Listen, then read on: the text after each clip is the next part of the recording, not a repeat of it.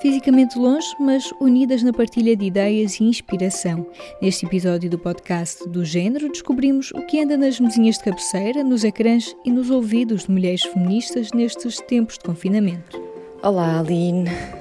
Younger women able to deal with their differences, able to come together. Foi-nos lançado o desafio de deixarmos uma espécie de sugestão para estes tempos de quarentena ou confinamento. Kind, you is important. Começamos por ouvir algumas sugestões do grupo Coletiva, que desde o estado de emergência mantém o site Quarentena Feminista, e também as ideias da Ângela Coelho, do He4She Portugal, e da psicóloga Inês Viegas. Seguindo o moto 1 de Maio da Força das Trabalhadoras, a coletiva sugere As Carquejeiras, as Escravas do Porto, um documentário de Arminda Souza Deusdado, disponível de forma democrática na RTP Play, e que relembra a labuta diária e desumana destas mulheres escravas, que entre o século XIX e XX transportaram descalças sobre a cabeça a carqueja dos barcos, ao longo da íngreme calçada das Carquejeiras, na altura a corticeira, diretamente para os fornos das padarias portuenses, alimentando do seu suor a cidade dia a dia dela não, não estava permanente lá no, no cais. Acabava de entregar, vinha para casa, se chegasse outra barcada, uh, chegavam ao largo, àquele largo que há lá embaixo, ó oh, malheira, ó oh, malheira, anda, já chegou uma barca. E lá ia a minha avó.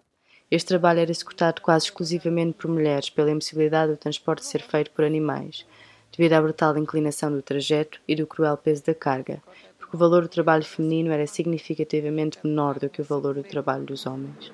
Ela era baixinha e o, os molhos da carqueja quase que a cobriam toda. A coletiva sublinha a importância da visualização deste documentário para que as carquejeiras e o seu calvário laboral não sejam apagadas da história.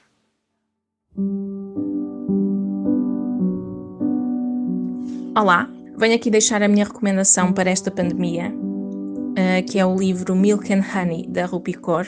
A Rupi Kaur é uma poetisa canadiana nascida na Índia, e este é o primeiro livro de poemas dela que falam sobre perda, dor, amor, feminismo e o que é ser mulher. É um livro de poemas e de ilustrações também feitas pela autora. Para terminar, queria só deixar aqui a leitura do meu poema favorito uh, do livro. Espero que gostem. Quero pedir desculpa a todas as mulheres a quem chamei giras, antes de as ter chamado inteligentes ou corajosas.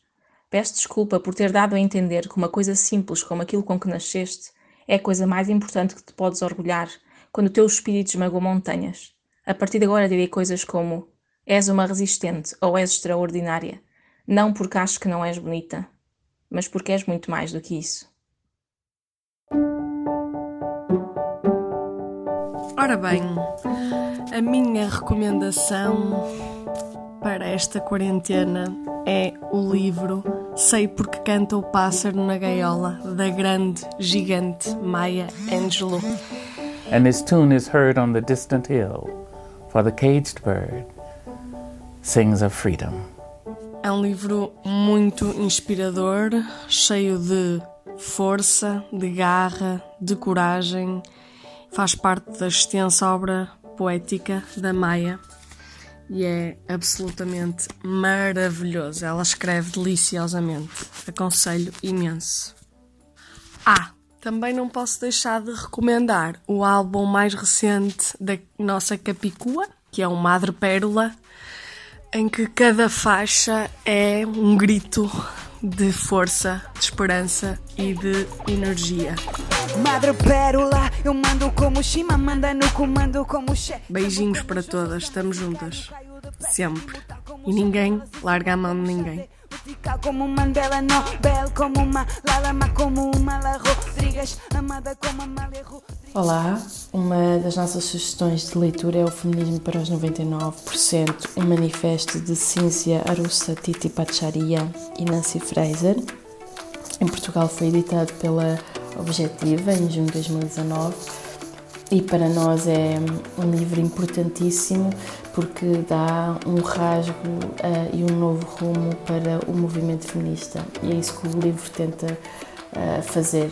Ou seja, um, não interessa o feminismo corporativista e liberal que só se preocupa com a representatividade das mulheres no topo das empresas ou nas direções, mas sim um feminismo para os 99%. E o título diz tudo porque não é para os 99% das mulheres, mas sim para os 99% dos seres humanos. Aliás, este manifesto ele surgiu também Uh, ao mesmo tempo que surgiram as manifestações massivas no 8 de março da greve feminista internacional. E ele dá a base política destas movimentações também muito do caráter anticapitalista, antissistémico, uh, do protesto contra a austeridade e, uh, muito importante e central, sobre a questão da reprodução social.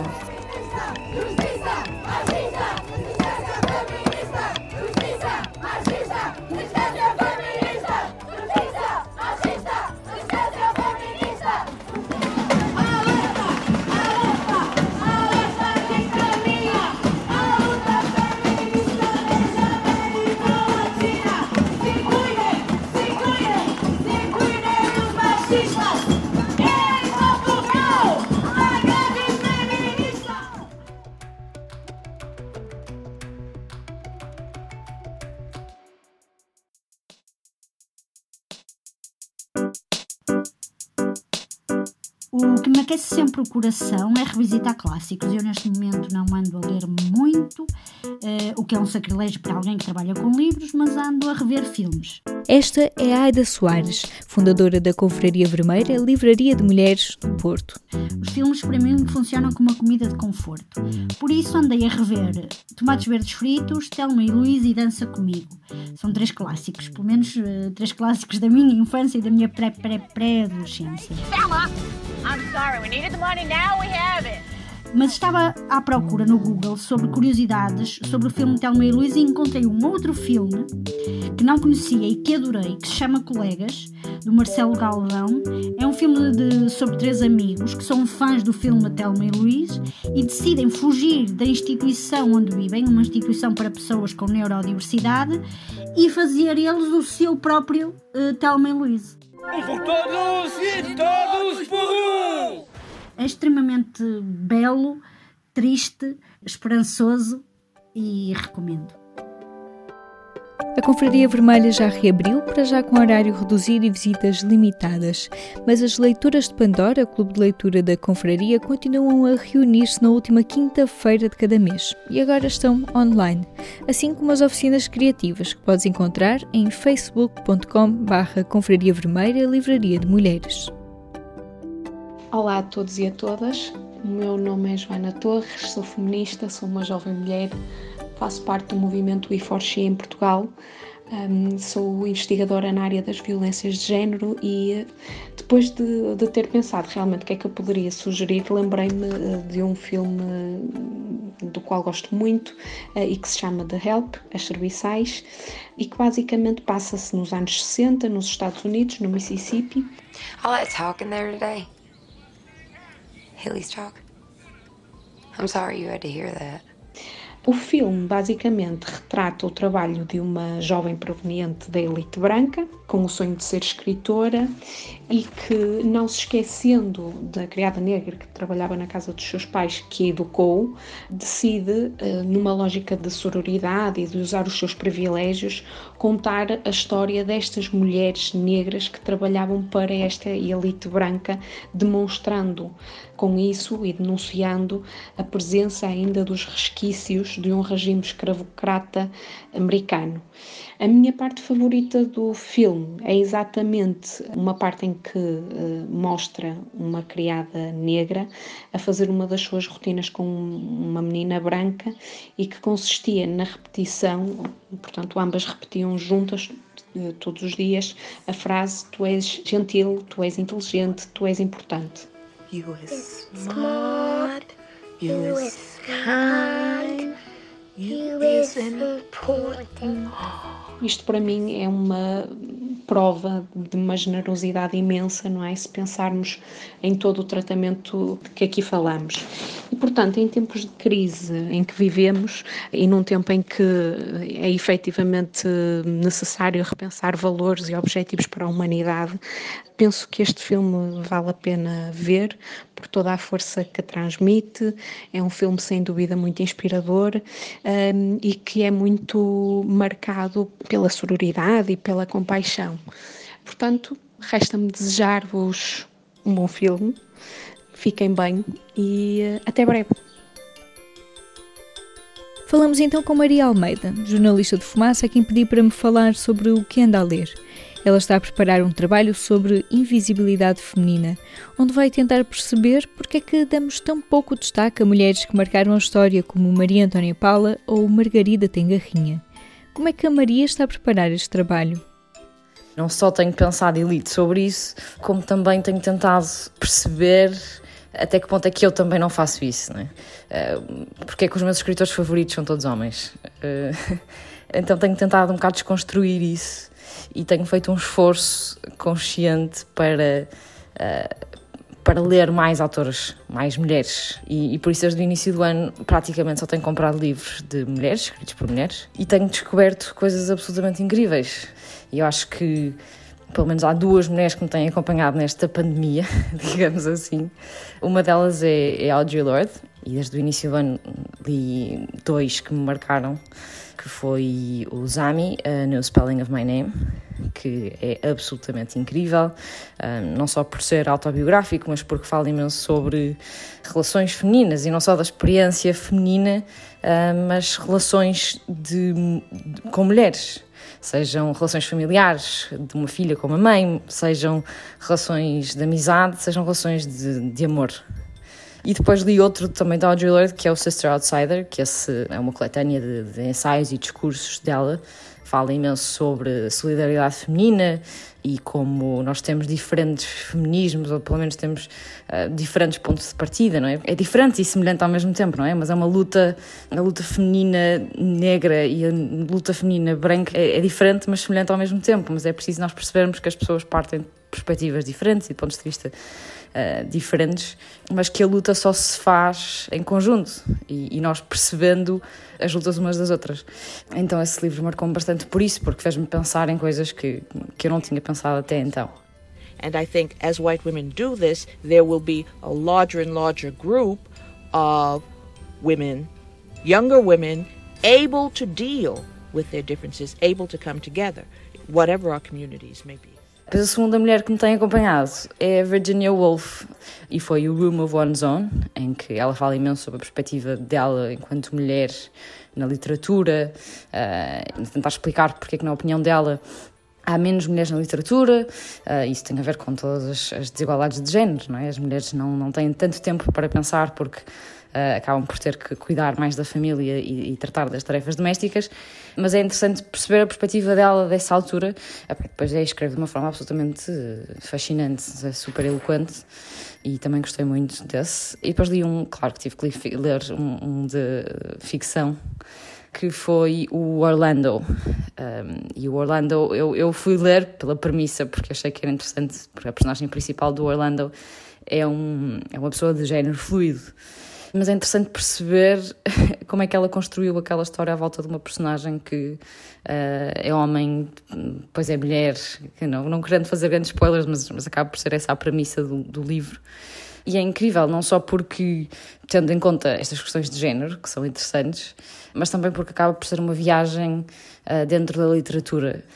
Opa, mas gostei imenso. E, portanto, estas duas mulheres têm-me acompanhado nesta pandemia, e ainda bem, porque me dão algum conforto, não só conforto, mas também esperança para que as coisas uh, realmente mudem. E, portanto, vou continuar esta pandemia a ler, a ler mais, uh, mais autoras e, e acho, que vai ser, acho que vai ser bom. Ficam aqui ainda duas sugestões de leitura da coletiva. Por uma das grandes lutas que sempre apoiamos, ser a luta pelos direitos das trabalhadoras sexuais, a coletiva sugere a leitura do artigo Sex Workers Are Under Attack, cuja tradução portuguesa, feita pela coletiva Teresa Velasquez, está disponível no nosso site da Quarentena Feminista. Este artigo foi originalmente publicado na Freedom News, apresenta-se no formato de entrevista e é um texto da Ana Charlot, uma trabalhadora sexual migrante e ativista na Women's Strike Assembly. Este artigo faz-nos um bom retrato do que tem sido a luta destas mulheres nos últimos tempos, especialmente no Estado espanhol, e o tipo de ataques que têm sofrido por parte do movimento abolicionista. Assim, este texto revela-se um pouco um apelo para que o movimento feminista tome uma posição favorável em relação à luta destas mulheres, demonstrando assim um verdadeiro feminismo para os 99%. I expose racism without regret, pity, shame or guilt. A coletiva sugere a obra Memórias da Plantação, episódios de racismo cotidiano, de Grada Quilomba, escritora, psicóloga, teórica e artista interdisciplinar. A obra é editada em 2008 na Alemanha, onde Grada vive e fala-nos das políticas de espaço, do corpo e do cabelo, dos insultos raciais e da normalidade do racismo, denunciando a violência de ser colocada enquanto outra ou outro. O livro é editado em Portugal pela Orfeu Negro em 2019, cerca de 10 anos depois da sua publicação original, o que é sintomático do estado das coisas no país. A própria autora o aponta na sua carta à edição portuguesa, enquanto que em Portugal observa um lugar de negação e de glorificação da história colonial, em Berlim identifica um sentimento de culpa e vergonha face à ditadura imperial fascista. I told her how it is being black here, and that it is not easy for me always to be the only black person. A autora, através de noções de género e de racismo, expõe a necessidade de reconfigurar o poder e o conhecimento, questionando quem sabe, quem pode saber, para iniciar um percurso de responsabilização do racismo que passa por quatro fases: negação, culpa e vergonha, reconhecimento e, por último, reparação, de modo a atingir uma consciencialização coletiva e permitir que as identidades marginalizadas possam encontrar um lugar de fala. Memórias da Plantação fala-nos, na sua própria linguagem, de trauma, do mito da neutralidade, de discursos marginais, da necessidade de descolonizar o conhecimento e de iniciar este percurso, na sua capa espelhada, para nos lembrarmos de olhar para nós próprios e começar a reparação, para não podermos evitar lembrar. Os artigos e outras sugestões da coletiva estão em facebook.com barra a coletiva, sem ser ali no meio, ou no endereço quarentenafeminista.wixsite.com barra coletiva. Este foi mais um episódio do podcast do Gênero. Eu sou a Aline Flor e para terminar fica a minha deixa. A Cantiga Sem Maneiras, do Grupo de Ação Cultural, interpretada pelo coro Cantária, dirigido pela Rita Campos Costa, para a greve do 8 de março do ano passado. Às vezes